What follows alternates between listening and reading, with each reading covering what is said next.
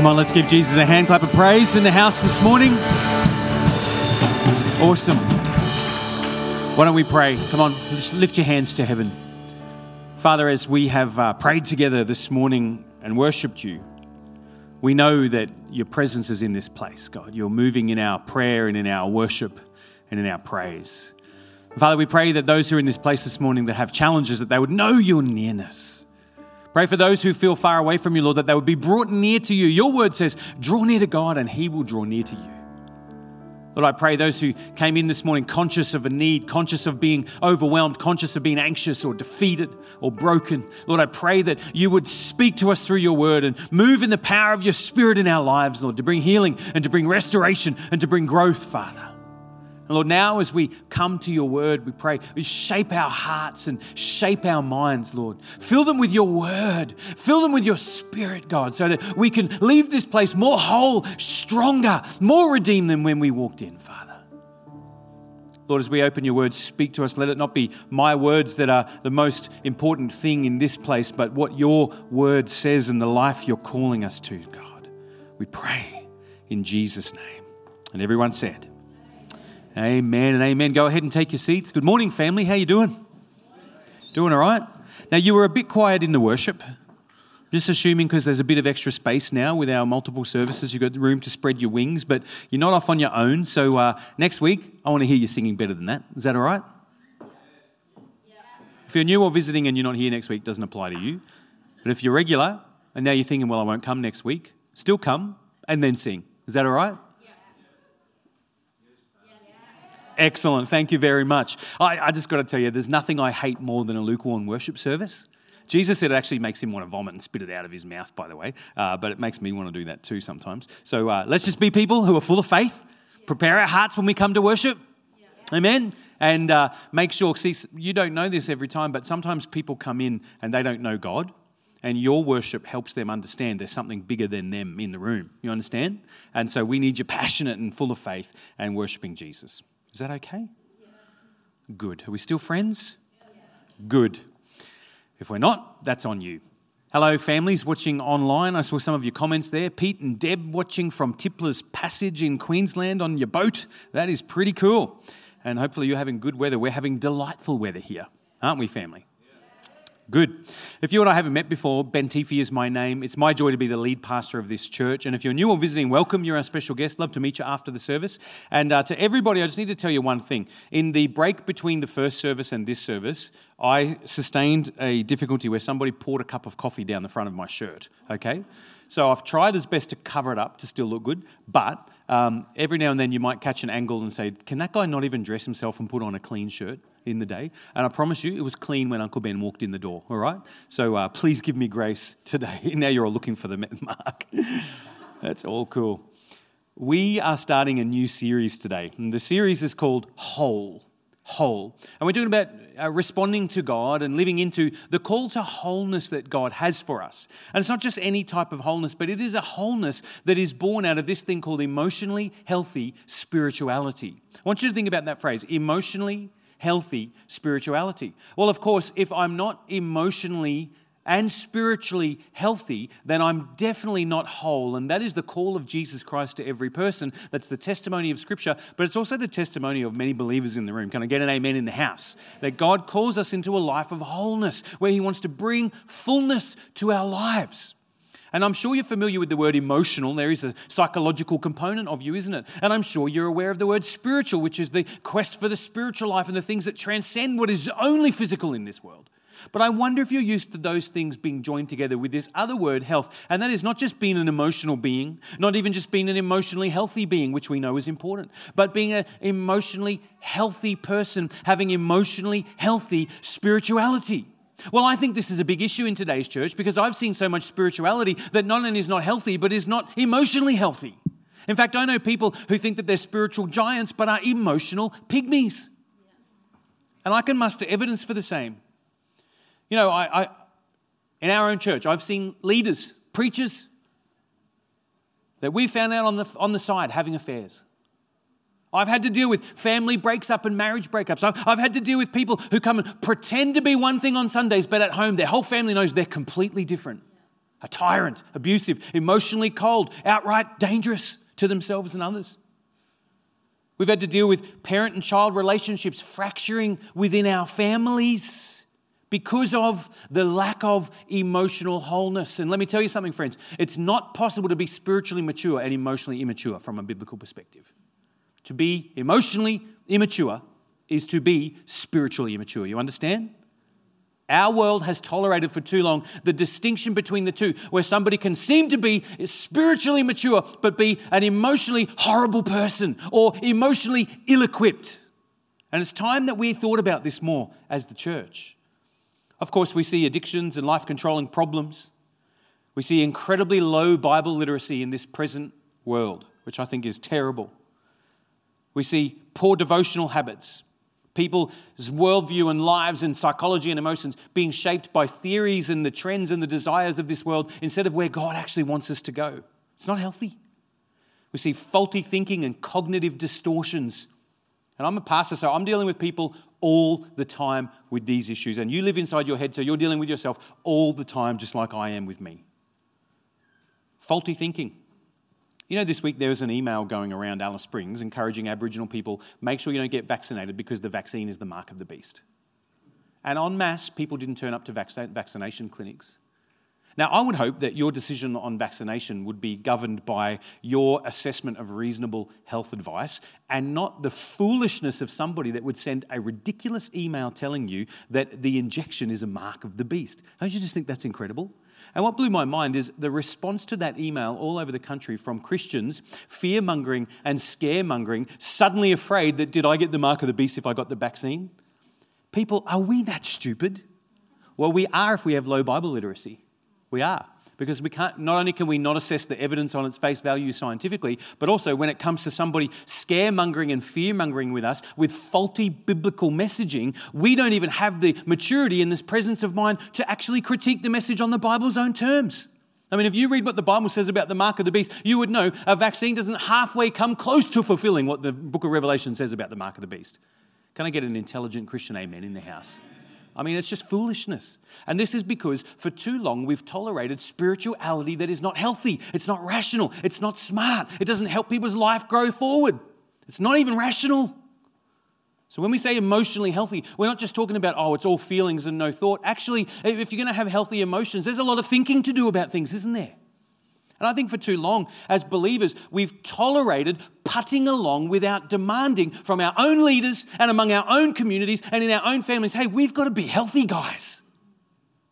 I feel like God's talking to us as a church about this, and I've engaged with our preaching team, and we've put together a series, and I'm getting to do the first one this week. But all this month, the next month, you'll hear from different members of our preaching team around the topic of emotionally healthy spirituality. And my job today is to introduce it Another piece of evidence of the fact that we need emotionally healthy spirituality in the modern church is this that there is a divorce between salvation that God offers us and the life of discipleship that Jesus calls us to in the modern church. And for some reason, we've thought that yes, we'll take salvation, but no, I won't follow Jesus with my lifestyle choices. Think about that. It's not healthy, friends. It's not biblical and it's not healthy. And this is my problem. If we don't be a people who are healthy and biblical, we won't be a people who are growing. I'm not talking about how many bottoms are on the seats in the church. I'm talking about how you personally grow, how you transcend the challenges that you face in life, how you will go through and be fruitful in the things that God's called you to and the gifts that He's given you to. We want to grow. We've got to be healthy. Healthy things grow. If it's not healthy, it becomes not only stunted, but then it just withers. And I feel like God is calling us as a church to open our ear and say, God, am I, am I healthy? Am I spiritually and emotionally healthy? So it's going to beg a question well, how do we define spiritual health? What does it mean to be emotionally, to be emotionally healthy? What does emotionally healthy spirituality mean? And if it's not possible to be spiritually mature and emotionally immature, then what's the connection between these two things? And what do we do when we're not as healthy as we should be? Well, let me give you a caveat before we start. I'm going to talk to the men in the room for a second first. Have you ever had the thing, fellas, where you look online or maybe Instagram or Facebook or something and you see a photo of Arnold Schwarzenegger in his oiled up, muscular, bound amazingness? Have you ever? I'm not saying you're going around Googling it or anything like that. I'm just saying, like, have you run across it, right? I don't think every time you see one of those buff bodybuilder photos, like, before you stand in the mirror next, you kind of suck your gut in a little bit and you puff out in your chest and you go and then you feast your eyes with what you're stuck with. Have you done that? And it's sort of like this, this idea that seeing that image and then looking at my own image, all I could be conscious of is the disparities between the two. Danielle thinks there's a lot of similarity, actually, but that's because she's she's not usually wearing her glasses when she makes that observation. What about you girls? Do, do, you, do you girls see something online or maybe in a magazine or something like that? And you see some, you know, when I was uh, working in high schools as an, as an adolescentologist, one of our biggest problems that I was dealing with teachers and parents and school groups on this thing um, with young women having body hatred and addictions and self harm and all sorts of stuff because they were reading glossy magazines and they were seeing in those magazines the heavily airbrushed, anorexic, driver, driver's side airbag installed models. And then those girls were going to look at themselves in the mirror and working out, I can never look like that. And so they were developing all sorts of problems, including mental disorders. It's a big problem, isn't it? The idea that, well, I'm looking at the perfect image, and then I look at myself and I realize I don't measure up to those things. And I think that's, that, that, that's a, a, a, problem that is universal to humans because then we have to respond to my ideal versus what I'm actually like. And then when we respond to that, we can be in danger of making mistakes sometimes. The first mistake we would make is the one that leads us to the problem. That's called the comparison game where I compare myself. Well, well how am I compared to him? How am I compared to Arnold Schwarzenegger or, or, or Bill Gates or something? I mean, I could choose anybody, right? And last week, you could get the YouTube or the, or the podcast of it, but part of our message last week, we talked about cognitive distortions, faulty thinkings. And one of those things is an upward or a downward social comparison. An upward social comparison is when I compare myself to someone doing better than me in some area, and then guess what happens? I feel worse. I feel shame. I feel low self esteem. I feel embarrassed. Or I compare myself, well, usually you do this to make yourself feel better about the first thing. I compare myself to someone who's worse off than me, and then I feel better about myself. I feel like I'm doing better. I feel like I'm better looking. Oh, I've got more. At least my car's not as bomby as his. Yeah, I'm doing all right. Okay? An upward social comparison or a downward social comparison. Both are a form of cognitive distortion. That is, that you actually shouldn't play the comparison game because the comparison game is a distraction from a different game. See, what you should be doing is not comparing yourself to Arnold Schwarzenegger and going, Do I look like him? You should say, What is healthy for me? And could I track towards physical health? See, that's a different question. And no matter how physically healthy I get, I'm probably never going to have 42 inch biceps. Sadly for you. Um, but if I start going, instead of comparing myself to Arnold, I'll be back, then I compare myself to what is healthy. It gives me something far more realistic to track for, doesn't it? Okay, health. Now, health is a good definition. Arnold isn't my definition, the comparison game. Health is my definition. The Pharisees in the New Testament, they're famous for the way they argue with Jesus because they compared themselves to all the sinners around them. And Jesus, don't go near those sinners and pre- preserve this sense of righteousness and sacredness because compared to them, look how much better you are. That's a downward social comparison. And it's faulty, it's religious, it's, it, it's not the accurate way to ascertain am I actually in a place of health? So that's the first mistake, the comparison game. Uh, if we don't do that one, we may do the next one, which is called the competition game, where people are now someone to compete with. People are now rivals. As long as I look better than anyone else, it's okay. As long as I've got more stuff or I appear more spiritual or, or I'm more popular or something like this, there's a competition game. Now, now people see, we're not made for competition and we're not made for com- comparison. We're made for community. It's a different thing, isn't it? Here's the last game that we tend to play when faced with the fact that maybe we're not as healthy as we could be. And that is the appearance management game. There's the comparison game, there's the competition game, there's the appearance management game, where we construct a facade, where we put on appearances. It doesn't matter what things are really like, as long as I look good, as long as when you see me it seems fine, as long as I appear to be winning, as long as my house has this nice little white picket fence, and as long as my wife seems like she's submissive to me and loves me, as long as my kids seem like they do what they're told, then, you know, everything's okay. What do you think, Danielle? Oh, she's submitting to the word of God. That's good, that's good. Um, see, that's the appearance management game. And the problem with the appearance management game is, by the way, eventually you just run out of energy to keep up appearances. Or not only that, the closer people get to you, the more they realize that it's only appearances and they see through it. And then guess what? You, they, they feel like you're not an authentic person that they can trust with themselves as a reality. So you're always lonely and isolated if you play the appearance management game. It's innately disappointing. People see through the cracks and then you feel shame and embarrassment when they do. So the scripture calls us into a different game. And the game is called emotionally healthy spirituality. I want to preface this by reading something to you from the book of 2nd Peter. That's 2 Peter in the New Testament. And it's from the first chapter, 2 Peter, chapter 1, and it'll be verses 3 and verse 4. Listen to how Peter talks about what it is to live as a Christian, what it is to embrace the gospel and live into it. This is what he says His divine power has given us everything we need for a godly life through our knowledge of Him who called us by His own glory and goodness. Through these, He has given us His very great and precious promises, so that through them you may participate in the divine nature, having escaped the corruption in the world caused by evil desires. I mean, that's a tightly packed, dense verse, isn't it? that we could participate in the divine nature. That's what genuine biblical spirituality is that God calls us into communion with Himself and shares God's life giving, loving, gracious nature with us. And it transforms us. And we need that in operation at the core of our being so we can grow and move on. But listen to what Peter says. He says that the divine power of God has given us everything we need. I actually don't like the NIV's translation of this. He's given us everything we need for a, a godly life. In the Greek, it says He's given us everything we need for life and godliness. A godly life would almost have you think it just belongs to the religious part of you. He's given us everything we need for religion. But that's not what Peter says. He said, God has given us his divine power, has given us everything we need for life and godliness. I mean, that's a celebration of what is ours in the gospel. It's a celebration of what God imparts of himself to us when we say yes and live in relationship and unity with God. That we then begin to live into something where we have everything we need.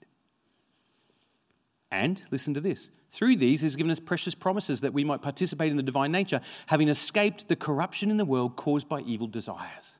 Desire is at the seat of the emotional part of us. Our motivations, our desires, what we love, what we long for, what we yearn for.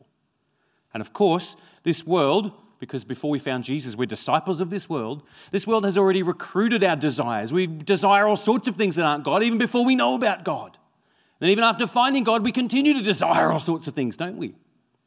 And what happens? Well, that causes a corruption in our life, not just a theological term. It causes a genuine disintegration of things around us. Relationships disintegrate if you only do them the way the world says you should. Your family will disintegrate. Have a look at the statistics in our society. If you just chase appearances, wealth, money, and sexual prowess, your family's going to fall apart and your relationships are going to fall apart. And we know now from psychology that even your psyche falls apart. That's why we have more mental disorders on the face of the earth now than we've ever had at any other point in history. Desire at the seat of our emotions is an innate corruption, and we want to get rid of it. And that's the human condition. And all through the therapeutic counseling and psychological literature, you see this thing, oh, the human condition.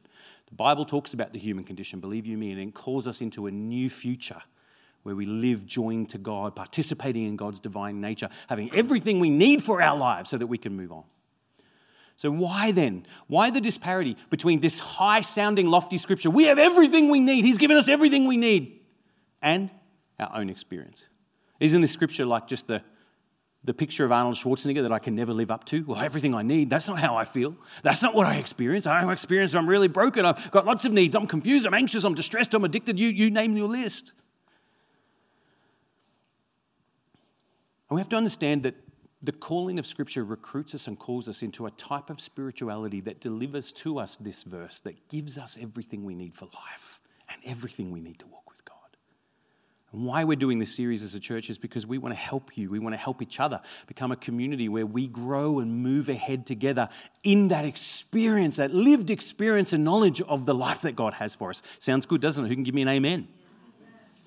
So, why the disparity? Well, I want to explain. In Psalm 119, oh man, the biggest psalm in the Bible. Have you ever read it? If you're an insomniac or you get anxiety attacks at night, just study this verse because it's so long, you'll run out of energy and fall asleep. And if you don't run out of energy, boy, you'll feed your soul. The first two verses of this psalm, don't worry, we're not going to do all 176 verses today. I'm just going to look at the first two. Psalm 119, verses 1 and 2. Listen to what it says. I think we've got it for the screens. Blessed are those whose ways are blameless, who walk according to the law of the Lord. Blessed are those who keep his statutes and seek him with all their heart. Think about that. Blessed are those whose ways are blameless, who walk according to the law of the Lord. Blessed are those who keep his statutes and seek him with all their heart. Let me make a couple of observations about this text and how it relates to emotionally healthy spirituality.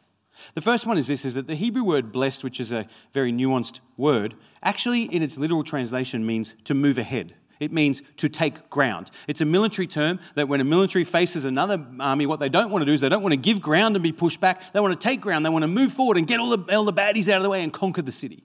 Take ground. It's a military term. And you know, because you want to do that in your life, right? You've probably used the metaphor yourself before. Man, I've just got this problem, but I really need to take that ground back. If you're saving for a house, what do you need to do to succeed financially? Well, you've got to not lose ground, but you've got to try to make some financial ground, don't you? Got a problem in your marriage, what have you got to do? Well, don't keep losing ground and do nothing about it or keep it getting worse. Take some ground. Move forward. That's what the Hebrew word bless means. It means to move forward, to take ground, to advance in victory. And that's why it's translated as the word blessed, because what it really means is you're blessed, man. Things are working out. You've won. You're in a posture of celebration. Well, isn't that a great place to live in? We read the word religiously, it's like, oh, blessed, okay, bless you, my son. That's not what it means. It means this is a condition. This is a state of being. This is a quality of life. A life. You know what? You know what? You know what this verse is inviting us into. You want to be live a life that takes ground. You want to live a life that moves forward. You want to live a life where you can adopt a posture of victory. Okay, you've got my attention, God. And this psalm is a celebration of the blessed life. This psalm is a celebration of the life that moves forward. It's also all the way through. You just get synonym after synonym of the Word of God, the Word of God, the Word of God, law, Torah, teaching, statutes, precepts. And God's Word is heavily involved in how we take it in and process and let it deal with us at our core to produce in us a life that is blessed, a life that moves forward, a life that takes ground.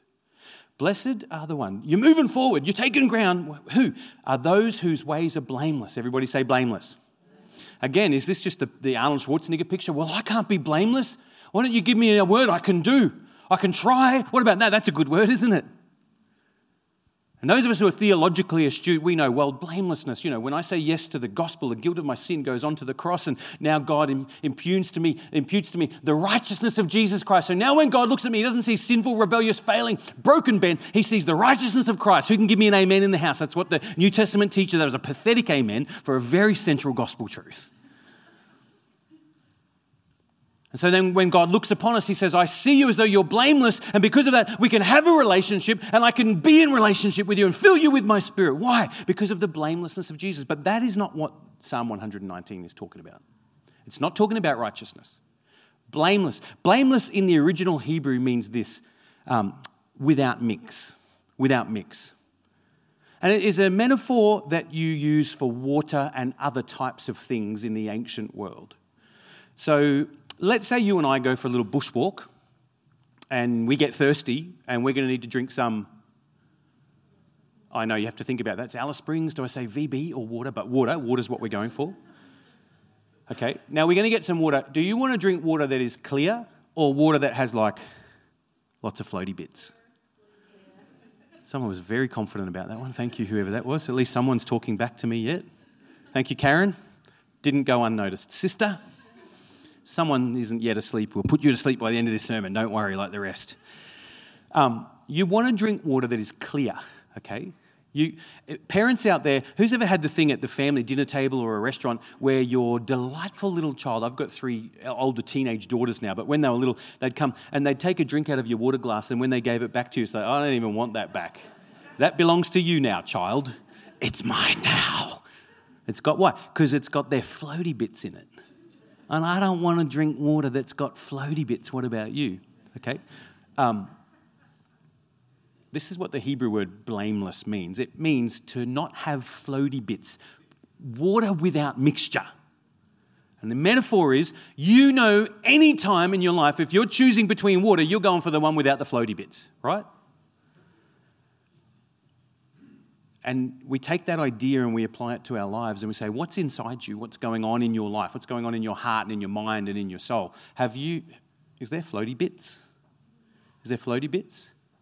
Well, the good news is that it's not just a matter of condemnation. This is not only offering us diagnosis, it's offering us healing. Because Jesus said, Hey, I can give you the pure and living water, and it'll be so much in you that it'll come out of you. Pure water. Very important picture. Blessed are those whose ways are without mix. Blessed are those whose lives are without floaty bits, who walk according to the law of the Lord. This is not just saying, oh, obey God's rules, law, obey God's rules. You've got to understand the Hebrew word Torah, what does it mean? It means teaching, it means instruction, it is the spoken covenant that God has. John celebrates this very concept in John chapter 1 when he calls Jesus the Logos. In the beginning was the Word, the Logos of God. He's throwing back to this word Torah, the law, the, the, the, everything embodied in the promises of God is found in Jesus now. That's exciting, isn't it? Looking at me like a goldfish stares at a new bowl today who walk according to the teaching of God, who walk according to the instruction of God. How do I get the floaty bits out of my life? I've got to walk according to his instruction. Listen to this one. Blessed, move forward, you're moving forward, you're taking ground. Blessed are those who keep his statutes and seek him with all their heart. Everybody say, all their heart. Seek him with all their heart. Who seek him wholeheartedly wholeheartedly. You know, the truth is that we might seek God with a bit of our heart, but we're also seeking all sorts of other stuff with our hearts, aren't we? And a lot of the time, other stuff has us by the heart. And there's all sorts of things we give our hearts to. But it's not just that, it's, it, it's that this idea wholeheartedly, seeking Him with all their heart. In the Hebrew, when you study the passage, what it really means, Gleason Archer is a famous Bible commentator, and he said of this passage that what it calls us into, this idea of seeking God wholeheartedly, seeking God with the whole heart, is the idea of fully giving my being over to being a God seeker and not giving bits of my being to other things, not letting other things be the thing I chase, but letting God, that me, with, with all of my soul and all of my heart and all of my mind and all of my strength, seeking God. So it's not just the idea of with all my heart, it's the idea of with all my being and unifying everything that is in me and taking it in a Godward direction. And that's actually what Jesus said in Mark chapter 12. Jesus was asked, Jesus, what's the most important thing? And he said, There's two things. He said, First of all, you've got to love the Lord your God with all your. I know you never work out which one comes first, can you? But it's on the screen, so now let's just read it together. Come on. The Lord said, Love the Lord your God with with all your, with all your, and with all your. This is the full unity of being. Jesus probably gets this from Psalm 119 because he's saying, Man, if you want to be blessed, if you want to move ahead, if you want to take ground, what have you got to do? You've got to pursue God with a full unity of your being, with everything that's in you. It's your heart, it's your mind, it's your soul, it's your strength. Think about that word strength. It's not just about spirituality. This is about what you do with your body, with your strength, what your muscles do, what your eyeballs do, what your mouth does, what you do with your postures, what you do with your actions. And the scripture is very, very clear to us that we shouldn't live our lives with all our bits of life divided up, but they should all be harmonized and brought together and brought into unity. And that part of us, that unified being, seeks God. And that is why we're talking about emotionally healthy spirituality, not just about spirituality. So, what is emotionally healthy spirituality? What is emotionally unhealthy spirituality? Well, before we talk about that, we need to talk about what we are and what we're like. Let me give it to you in simple terms that will probably reflect somewhat the way you might talk or think about yourself and others. So it's not technical language. First of all, you, you, you, there's a part of you that knows and thinks and believes things, isn't there? And we would call that the head, wouldn't we? The brain, the brain or the mind. We, we know and think and we believe. There's another part of you that is about feelings and about sensation and about intuition. We're going to put that slide up. And that's your heart. You might like to think of it as your gut. So we've got our head, we've got our heart, our feeling and our reactions. And then we've got what we do, our actions and our behavior. I'm calling that our hands, but you can really call that your hands and your feet and your whole body because it's really about your embodied action. We've got our head, we've got our heart, we've got our hands. That's what makes us who we are as people. There's the mind, there's the, the feelings, and then there's the actions and behavior. And one of the problems that we have as modern believers is we've separated all these parts of our lives. We've separated all these parts of our lives. And so what happens is there's something that goes on in our mind, but our heart pulls us in a different direction. You ever had that? We just know that we should do something, but we really don't want to do it. We just know that we shouldn't do something, but we really want to do it. Or we know we should do stuff, but our hands and feet are never going to get up off the recliner and do it. Yeah? So they're divor- they're, they're, there's three areas of our life that make us what we are. And we've divorced them all up from each other. And so we think thoughts on the one hand, or we feel feelings on the other hand, or we do or don't do stuff on the other. And actually, a lot of the time, we are emotionally, spiritually unwell because we don't have a unity to these areas in our lives. We live with them split up. And the problem with living them split up is then it actually doesn't help us move forward and take ground, it actually causes us to lose ground. I've given you some examples. Let me give you another one. Have you ever heard someone or, or found yourself thinking or saying this? I know God loves me, the Bible says so, but I'm still ashamed. I know God loves me, but I just feel like I'm alone. I know God loves me and God is for me and, and, and God's on my side, but, but I'm really struggling with that I hate myself. Do you know what the problem with that is? Not said to beat you up. The problem with that is, is that we have an experiential differential. We've got a divorce between the thoughts that we think and the feelings that live inside us. What about this one? I know I shouldn't have done that, and I knew I shouldn't. Even a voice in my heart was telling me not to do it, but I did it. Or a voice was telling me to do it, but I, I, I didn't do it. Charles Finney used to talk to his students about sins of omission and sins of commission. What you do that you shouldn't have, sins of omission. You should have done it, but you didn't do it. We have this split in our lives, don't we, where we don't have a fundamental unity of being and we're not seeking God with all our mind and all our heart and all our strength, but actually they're all off doing their own thing and we hardly know what's going on. Emotionally healthy spirituality is when I can love God with my head and my heart and my hands. And they're all working together to take me in a Godwards direction. My head, my heart, and my hands. This is what my head is. Let's just analyze a little bit more. My, my brain, my mind. It's what goes through my mind. We've got a little graphic that we'll put up on the screen. This is the part of me that knows and thinks and believes, right? My mind, what do you think? What's going through your head, Ben? My brain. What I know, what I think, and what I believe. This is what my heart is. My heart is, is you might think of it instead of using the word heart, you might use the word gut. I know it in my gut. You know that that sensation, that, that visceral feeling, that intuition is different from a concrete thought you think. It's a sensation, it's a feeling you have. I like to call it the rudder of desire. And I'll call it the rudder of desire because it's the thing that really steers your life. What you really feel like, that's the thing you're most likely to do. You know this because of the existence of a thing called retail therapy right? And what is retail therapy? Retail therapy is where I really want something at the gut, intuitive, visceral level of me. The rudder of desire says, I really need a, that new pair of boots or something, okay? A new gadget, a new trinket, a new gizmo. And so what do I do? I go around and I automatically say, well, I'm going to get one, and then I'm just drawn to it, and I'm checking out all the prices and shopping online. And then what am I doing? I'm starting to shop around, get the best price, learn the features and benefits. But really, I'm not buying the sausage because of the description. I'm buying the sausage because of the smell and the sizzle. The rudder of desire is actually what drives most of our decision making process. Psychology, it's emotion and motivations, the rudder of desire. What's going on in your heart trumps what goes on in your head many, many times. Because my heart is what I feel, what I love, what I long for, what I yearn for. And sometimes that's at odds with my head, what I know and what I think and what I believe. And then there's this third part of us, our hands. Well, with my hands, my embodiment, my hands and feet, I act and I behave. It's what I do. And this is embodied action, this other thing called behavioral activation, postures, physicality. Behavioral activation is when we, we, we, treat people suffering from depression. We say, oh, you're depressed and you want to stay home in bed and, and keep the covers over your head all day. This was me for a long time, by the way.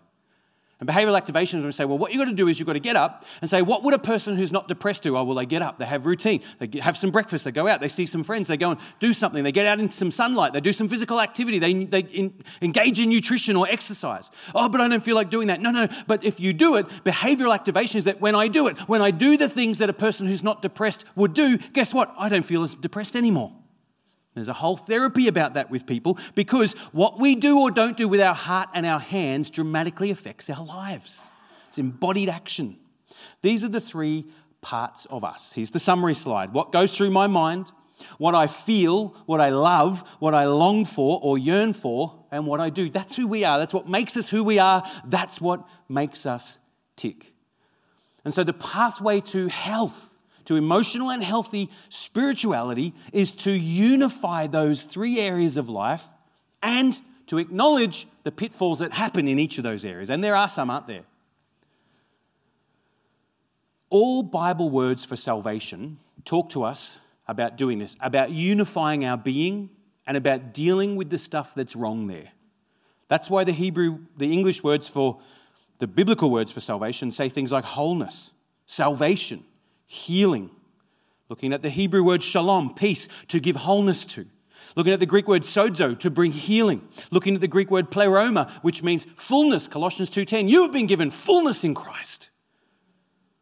So, what are we called to? We're called to live into with this being where I bring harmony. I join together my head and my heart and my hands, and I move in God's direction with it. Healthy spirituality is a biblical call to embrace and live whole, integrated, healthy lives. Here's a diagram that shows you what that really means. It's where my head and my heart and my hands are an integrated whole and they are centered in Christ and they are word shaped, which makes them yielded to Christ. All those bits of me taken and centered and shaped around who Jesus is. So I'm not telling you, I'll oh, just go away and do that. I'm telling you, this is the solution. But we have some challenges, don't we? We have some things that stand in our way. Why we don't do it? Why is it that I sometimes, you know, Paul even said it in Romans things I want to do, I don't do. Things I don't want to do, I do. Why are we like that? We need transformation in these areas? Well, I'm going to talk to you about the challenges in each of these areas challenges of the head, challenges of the heart, challenges of the hands, and how we can see them transformed.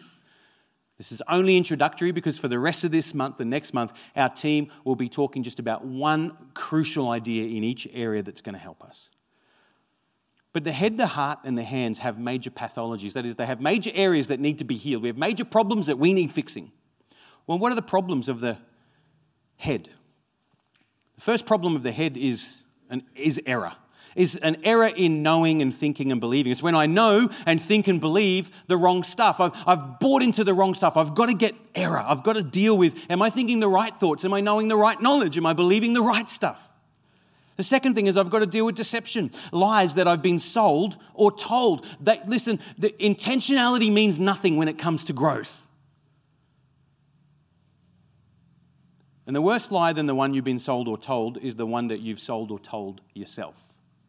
We are masters of self deception, friends. Masters of self deception.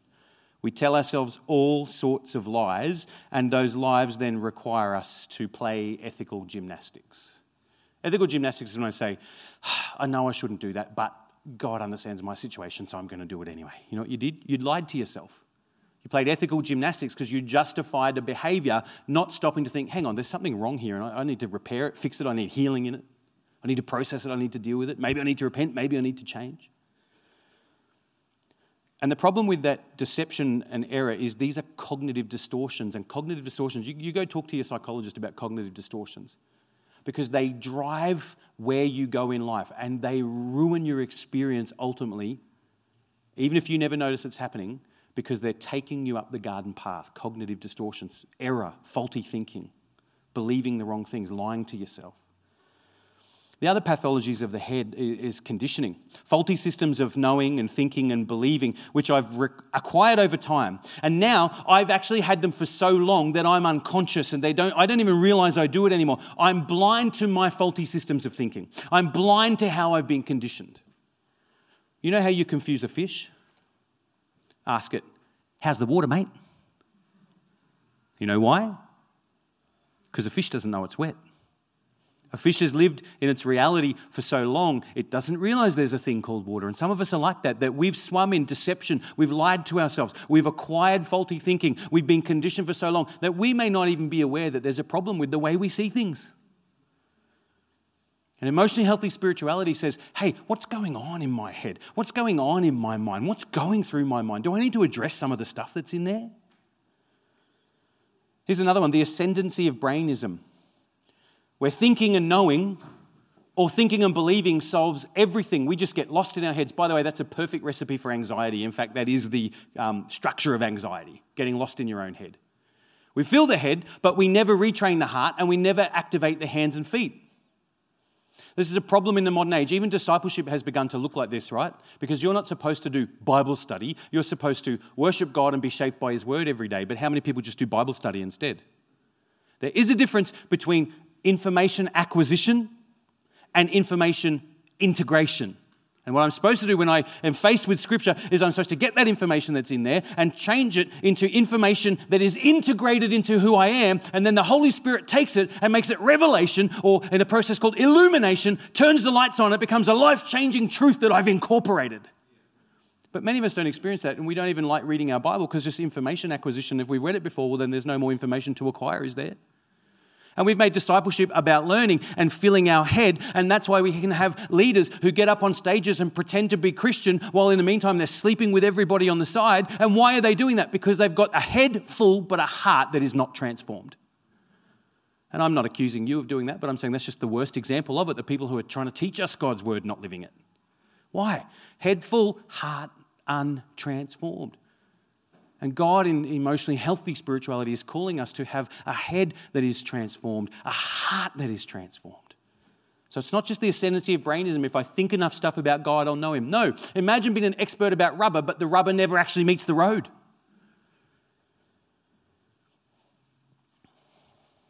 Here are the pathologies of the heart. What's wrong with our gut? What's wrong with our feelings? Well, probably the first thing that stands in our way from living that blessed life, from moving forward, is trauma. I found this as a pastor that people's wounds and hurts and pains and their defenses and their sensitivities and all the things they're triggered by um, is an incredible barrier to them ever changing. An incredible barrier. They live on fight or flight or freeze mode, living on red alert, always active, protecting themselves against threats that have happened to them in the past, but may not happen in the future. But now they're gun shy. You heard the phrase once, once bitten, twice shy? And we can live our lives like that, can't we? Where our trauma guides our whole future. And now we respond to, to everything else like it's that thing or that series of things that happened to us in the past. Have you heard the phrase, if you've only got a hammer, every problem looks like a nail? That's a trauma problem of the heart. Everything I look at, I'm seeing a nail, and so the, I've only got one tool to deal with it my trauma response. I'm not saying it out of condemnation, friends, but you know, that's a, that's a pathology of the heart that what I think and believe will never change my life if I don't deal with the trauma of the heart. Here's another one idolatry, where instead of reflecting God, I replace God or remake God in my image. I want Him to be like I am because I want control. Or I give my soul to things or forces, give my soul to control so I can maintain being in charge, which is what witchcraft is, and, and idolatry and, and religiosity, by the way. John Calvin famously said that human hearts are idol factories and we are expert, each one of us, at making our own idols. And it's so true. We, we give the allegiance of our heart to stuff. And if it's not to stuff, we give it to forces. And that is why, in this modern day and age, ideology is causing so much conflict in our society. Because now we're producing a generation of people through pathetic institutions who aren't teaching them not to be materialistic, so they're no longer giving their soul to stuff but now they're giving their soul to forces, to isms and ologies. It's a form of idolatry. Our hearts are idol factories. And let me give you a couple of modern examples materialism, self absorption, workaholism, co- um, consumerism, witchcraft, manipulation. See, what these things are, when someone's manipulating, what they're really doing is they're playing God. That's idolatry. And these things are empty and they don't reward and they don't fulfill and they don't take you into that blessed life. So, what happens is, as you engage in more in your trauma or more in your idolatry or more in these things, then you realize this only builds the pain and makes me feel more empty. And then your only option is to become an addict. You can just drink more, drink yourself to sleep, and drink yourself to death, smoke yourself, snort yourself to, to sleep, snort yourself to death. Why? Because you, you have to medicate against that pain. These are pathologies of the heart, friends. And if you have this cycle in your life, what you know and believe about the gospel doesn't change it. You have to deal with what is wrong with the heart. The third pathology of the heart is seduction, the seduction of the heart. Seduction is the process of conditioning the things that I love, the things that I long for, the things that I yearn for. The process of conditioning me. So now I have this thing, instead of real love, I have pseudo love. Now, what I just described to you is the psychological mechanism through which pornography is a massive problem in our society. This is what pornography is. I'm hungry and, and, I, and I want love and I want connection, but instead I substitute it for something fake. It's printed, it's pixels on a screen, it's not even real. Now they're actors. And I'm getting pseudo connection, pseudo intimacy, pseudo love. And you know, that's why anyone that has a pornography addiction, it gets worse and worse and worse and worse and worse. And the stuff they looked at is more and more and more and more depraved, and they're embarrassed and they're ashamed about it, and they're deeply frustrated. And eventually they went up in my office, I'm banging my head against the wall. How do I stop this? And the problem is not saying, How do I stop the pornography use? The problem is, How do I retrain what my heart longs for and what my heart loves and what my heart yearns for? And that's what discipleship calls us into. It's not just filling our head, it's reforming our hearts so that we think different thoughts, but we love different stuff and we long and yearn for God and so longing and yearning for things the world's always offered us. And the problem with longing and yearning is it's trained slowly over time, it becomes automatic, it becomes unconscious. And not only is it uh, automatic and unconscious, but it's recursive. And what that means is it feeds off itself and just gets bigger and bigger and bigger and bigger and bigger.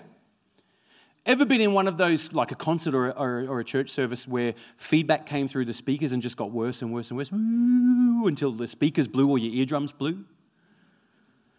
It's recursive. It just gets worse. And if you don't do something, it's not going to fix itself.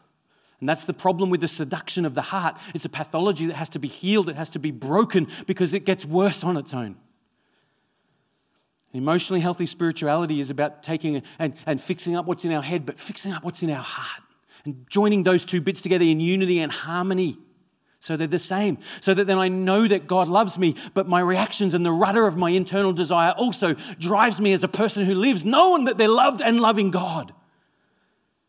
Here's the third area the hands, the major pathologies of the hands, of what's wrong with the way we act and behave. Here's the first one the divorce, that we don't have holistic unity and we don't live or behave in authentic ways. I live in a different way to what I know and believe or I live in a different way to what my heart really longs and yearns for. Here's the second one laziness and passivity. And I, am not beating you up, but I've got to tell you, in the Australian culture, this is a terrible problem with men passivity. They wait till they're already dying before they see the doctor. Passive. Or lazy, okay? And with our own spirituality and our own emotions, we're worse than the women on this one, boys. We're passive and lazy. We could have changed it, we could have fixed it, but why didn't we? And the answer is always, I don't know.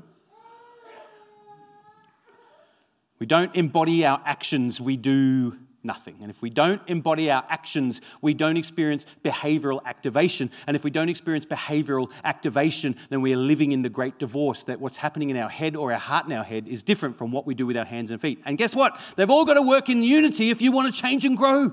That's why worship, which is supposed to be transformational, gives us the opportunity to engage all of ourselves. Because on the screen or in my hymn book are the words and the thoughts I'm thinking, but they're coming out of my body with the sound in my mouth and the posture that I, I'm kneeling kneeling in prayer. I'm raising my hands in worship. This is embodied action. And some people stand and they don't do any of that. They just come as a spectator. And they might as well be at Christian karaoke or K pop bar or something like that. You understand why? Because if, if there's no embodied action, worship, not only do you not know that what's going on, it does nothing for you and it doesn't change you.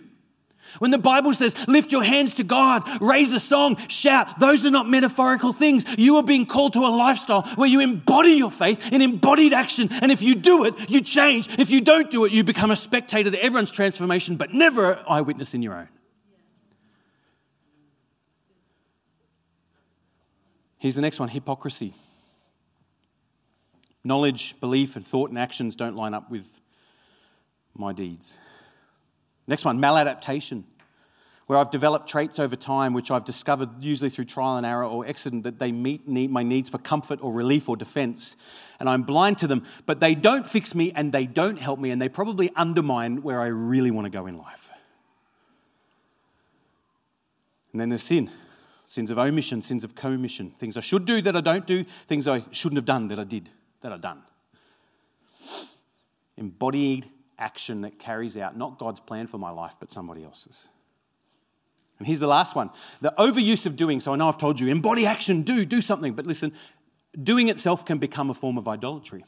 The overuse of doing, compensating for whatever's going on in my life or whatever's deficient by focusing on activity. That leads to a works-based faith. It leads to religiosity, leads to an achievement addiction and an effort to gain value and worth through what I do, the things I do. Performance mentality, Pharisaism religiosity.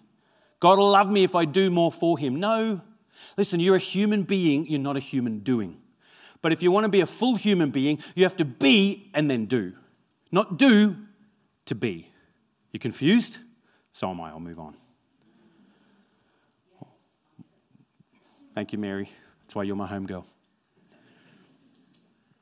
So I've got to be on the pilgrimage of discipleship that caused me to bring into unity my head and my heart and my hands. And first of all, don't chop them up and just let them all be a chaotic little bucket in separate corners of my life. But I've got to bring unity to them. I've got to bring harmony to them. I've got to do what the psalmist said. I've got to seek God. I've got to immerse myself in His Word and do it with all my heart. I've got to love God, as Jesus said, with my heart and my soul and my mind and my strength. It's in my heart, it's in my head, it's in my hands and feet. I'm doing it with everything I've got. See, if I do that, then I begin to change. Friends, this is not theory. You know, 20 years ago, you know my story. I was a drug addict. I was lost in trauma, hopelessly staying awake every night with anxiety attacks, severely depressed and dysfunctional. And I didn't get counseling for any of that stuff. What happened is over the last 20 years, I've learned, and, and praise God, someone taught me after a few years of wrestling through trial and error when I said yes to the gospel, but still hadn't moved forward, still wasn't living the blessed life, the life where I moved forward. And why? Because I didn't know this stuff, and somebody took me and lovingly discipled me and helped me work out man, you got to get your head right, you got to get your heart right, and you got to get your hands and feet right, and you got to unify them and bring them all in a Godward direction. And let me tell you something. I've been doing it for 20 years and I never once said, How do I stop my sex addiction? How do I stop my drug addiction? How do I stop drinking? How do I stop being depressed? How do I stop being anxious? I didn't have to focus on any of those problems because dealing with the pathologies of the head, heart, and hands brought me into a place of wholeness where suddenly I'm not a drug addict anymore. I'm not an alcoholic anymore. I'm not anxious anymore. I'm not depressed. You understand? Many of us are focusing on the symptoms of our behavior and the fruit of our behavior. We need to get into our root system. And that's why we're doing this series, because I want you to move ahead. And I don't want you, like me, to sit in a church where I had to for the first five years trying to work it all out by trial and error. When someone finally took me on this journey, I was like, oh, why didn't someone tell me this when I was 10 years old? How do I fix the head? Let me give you the bullet points. We're, we're going to spend a lot more time on this in the next two months. Well, I've got to know and think and believe the right stuff. I've got to reject lies and identify harmful thoughts and beliefs. And there's a list there of all sorts of ways that you can do that.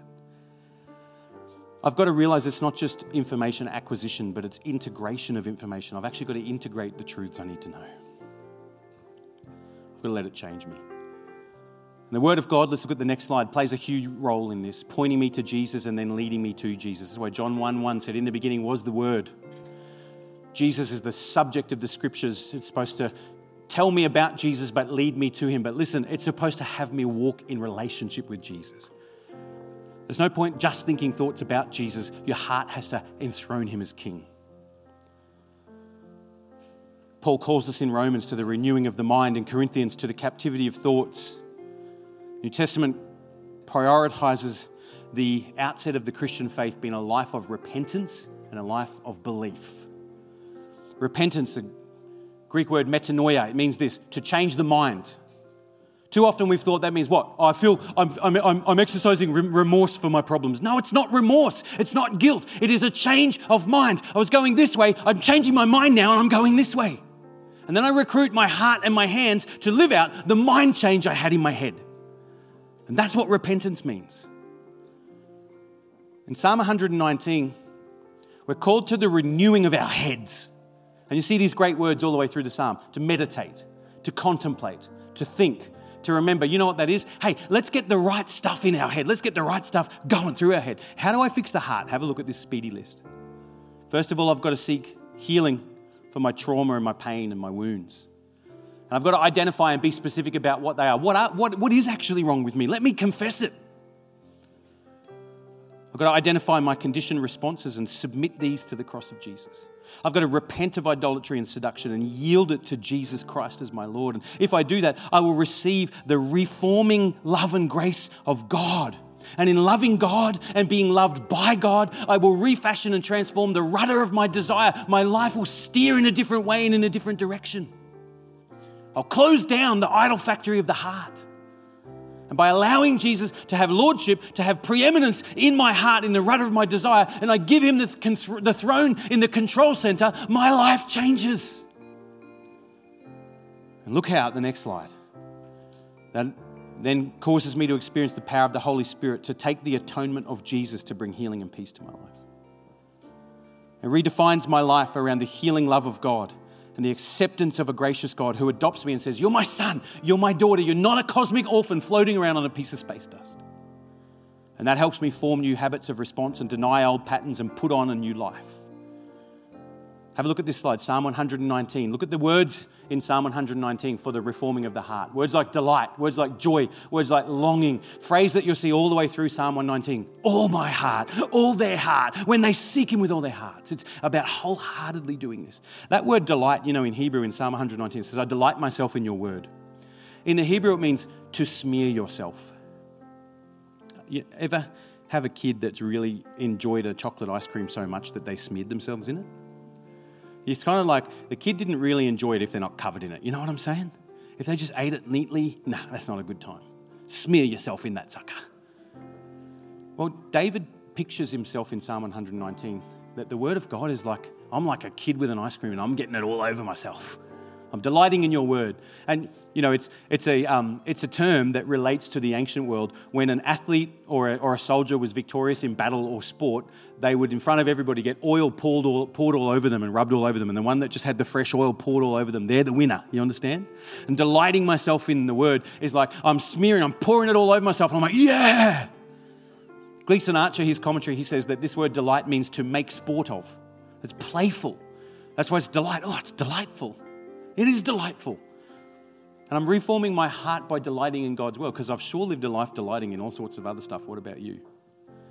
Okay, here's how I fix my hands. First of all, I end the divorce of thought and action, and I embody actions of things that I know and think and believe instead of just leaving those beliefs and thoughts in my head. I stop being passive, I stop being lazy, and I start, listen to this one, make a plan and have a community of accountability. I'm going to give you one short example because our time's gone. How many times have you said to yourself, I should pray more? Okay, that's a thought in the head. Actually praying more, that's embodied action. But you know that's very difficult to do that because you probably, like me, said to yourself a million times, I really should pray more. So, what you do is you have a community of accountability and you say to your friend, hey man, um, I need to pray more. Let's meet together and pray once a week. You say to your spouse, hey, let's start every morning praying together. Here's a thought. The church has a 5:30 p.m. prayer meeting every Wednesday come along to that. If you've been once, you prayed more. We have an encounter night once a month on Sunday nights. And you know why we do? Because we know none of us prays well on our own. Prayer is a team sport, baby. And so, what do I do? I'm having a community of accountability. I'm turning up to the prayer meeting. I'm turning up to that appointment where we said we get together and pray. See what I'm doing? I'm embodying my action in a community of accountability. If I don't turn up, I'm getting a call. Hey, bro, it's 10:30. We're supposed to be praying. Well, I'm going to pray more, aren't I? If I have that. I've got to repent of my hypocrisy um, and change my actions. I've got to stop some actions, I've got to start some. I've got to identify my maladaptations. And I've got to replace those things with healthy actions. And let me give you the, the laundry list of the best ways to fix your hands. Have a look at this slide. Service, ministry, and mission. Have a life that's doing that with a team. Embody your acts of worship.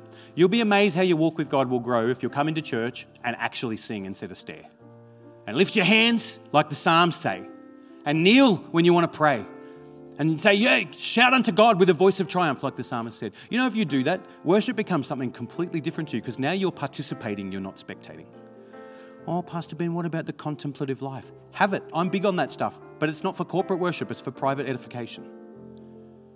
Use the Word of God, read it, study it, yield to it.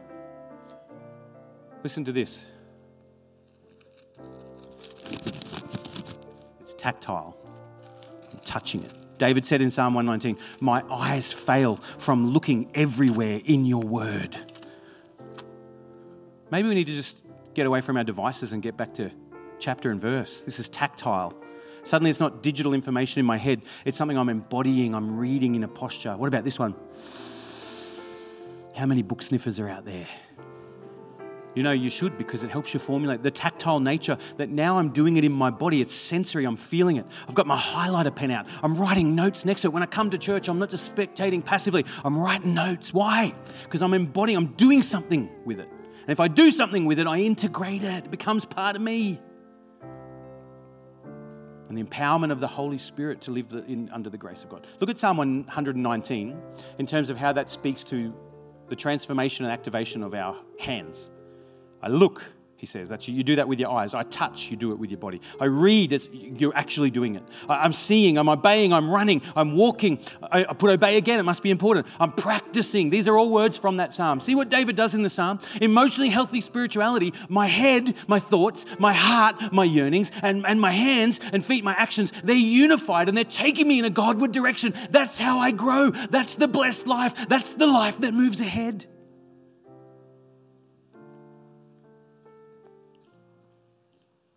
So I'm not here to beat you up. I'm here to ask you a question. Isn't it true your life can move ahead? I know mine can. And isn't it true there's some stuff going around in our heads that we're going to be much better off if we deal with that? And there's some stuff in our hearts that if we deal with it, we'll be much better off. And there's some stuff with our actions. Life would flourish if we stopped, or life would flourish if we started. Emotionally healthy spirituality is when I bring unity to my head and my heart and my hands and I seek God with all my strength. If I do that, I begin to change and I begin to grow and I find healing. I got a lot to go. But if I look back, I'll come a long way. And if I look back and see how far I've come, it encourages me. Keep going how far you got to go. Paul said, I press on. Not that I've already attained that for which Jesus Christ laid a hold of me, but I press forward that I may lay hold of that for which he laid hold of me. I've got to press on. Come on, won't you bow your heads and close your eyes? We're going to finish our service. So thanks for listening so well. I know I've given you a lot today. Our team will be back over the next few weeks to help us each week with just one thing to work on with emotionally healthy spirituality. Come on, let me pray for you, hey? Let's bow our heads all over this room for a second and let's just respond to God. Why don't you, right now, even in your body, take a posture of prayer? Father, we're conscious that there's a blessed life for us that you're calling us into a life that is whole, a life that's healed, a life that's integrated, a life where our head and our heart and our hands not only are in unity, but they're healed and they're glorifying you, and our thoughts are pure and holy, our life's without mix, our heart is whole and healed, and our hands are active. And life's blessed, life's moving ahead, life is in victory. So, Father, I pray for my friends under the sound of my voice. I pray that even though today you've, you've probably in, in our thinking together, you've put your hand right on some issues for us. Each one of us would sit there and go, Yeah, God, I, I, you got me on that one, Lord. I know I don't need to, I know I can work on that. And I pray, Lord, that no one would leave this place feeling condemned, but would leave inspired to see your healing power unleashed in our head, our heart, and our hands, and be empowered by your grace to live out of our redemption in unity and in harmony. And that no floaty bits in our lives, Lord. I pray for my friends, Lord. Give them your grace. Pour out your Holy Spirit on their lives, Father. Let them move with you and closer to you and living in passion with you, Father. In Jesus' name, bless them, I